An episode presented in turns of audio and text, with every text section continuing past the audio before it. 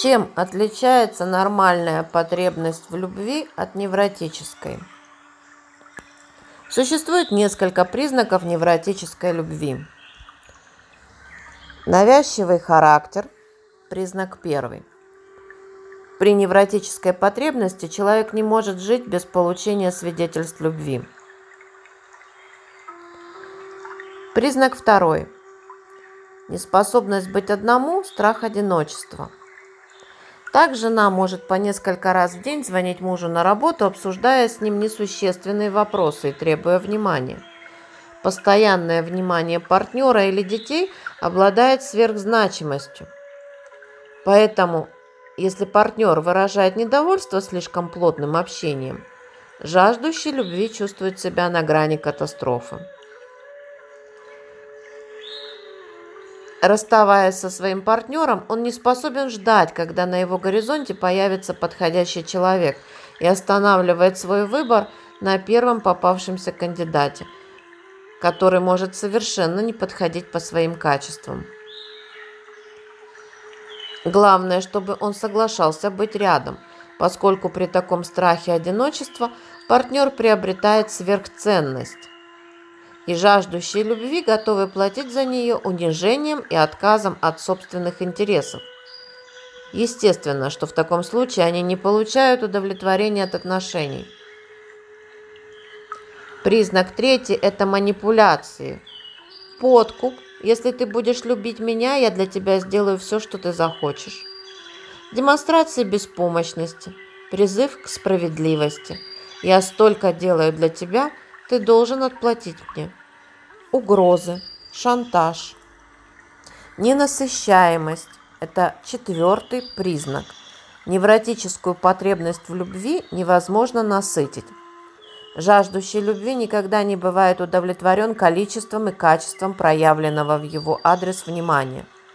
Поскольку сам он не уверен в собственной ценности для партнера и ему нужны постоянные подтверждения своей значимости в глазах близкого человека – но партнер устает и начинает отдаляться, стремясь отдохнуть от непомерных требований, все чаще оставляя страждущего любви в одиночестве и демонстрируя свою холодность.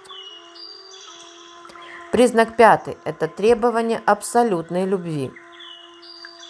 Невротическая потребность в любви оборачивается требованиями абсолютной любви, которые заключаются в следующем – меня должны любить, несмотря на мое неприятное и вызывающее поведение.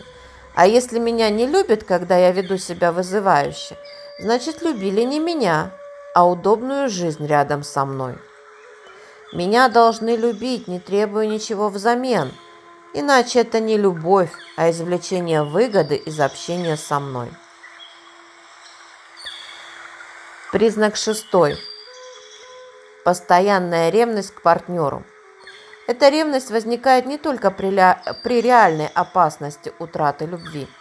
Чаще всего в обстоятельствах, когда партнер увлеченно занимается другим делом, восхищен другим человеком и уделяет время общению с окружающими.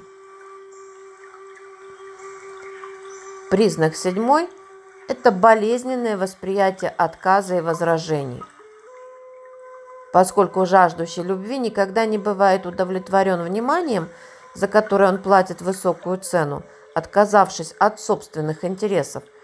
Подчиняясь и ломая себя, он постоянно чувствует себя обманутым. Негативные эмоции могут долго скрываться, но затем обязательно проявятся прямым или косвенным путем. Одним из частых вариантов для развития ненасытной жажды любви это холодно-вежливые взаимоотношения в семье. Когда родители не любят друг друга, но очень стараются не ссориться и не показывать открыто каких-либо признаков неудовлетворения. В этой атмосфере ребенок чувствует себя неуверенно. Он не знает, что чувствуют и думают его родители. Зато он ощущает холодность, когда ему демонстрируют любовь. В то время как ребенок чувствует недовольство, напряжение и отчужденность, ему пытаются внушить, что в семье царят мир и покой. То, что ему говорят, не совпадает с тем, что он видит и переживает. И это влечет за собой развитие сильного беспокойства, которое усиливается еще тем, что за внешним выражением внимания ребенок не чувствует любви. И ребенок решает, что это именно он является причиной такой холодности. После этого ему только остается сделать вывод, что он не сумел заслужить желаемую любовь.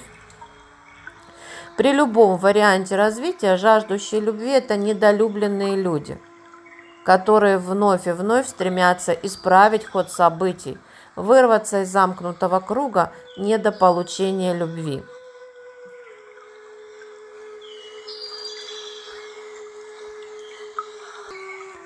Любви вам, добра и процветания.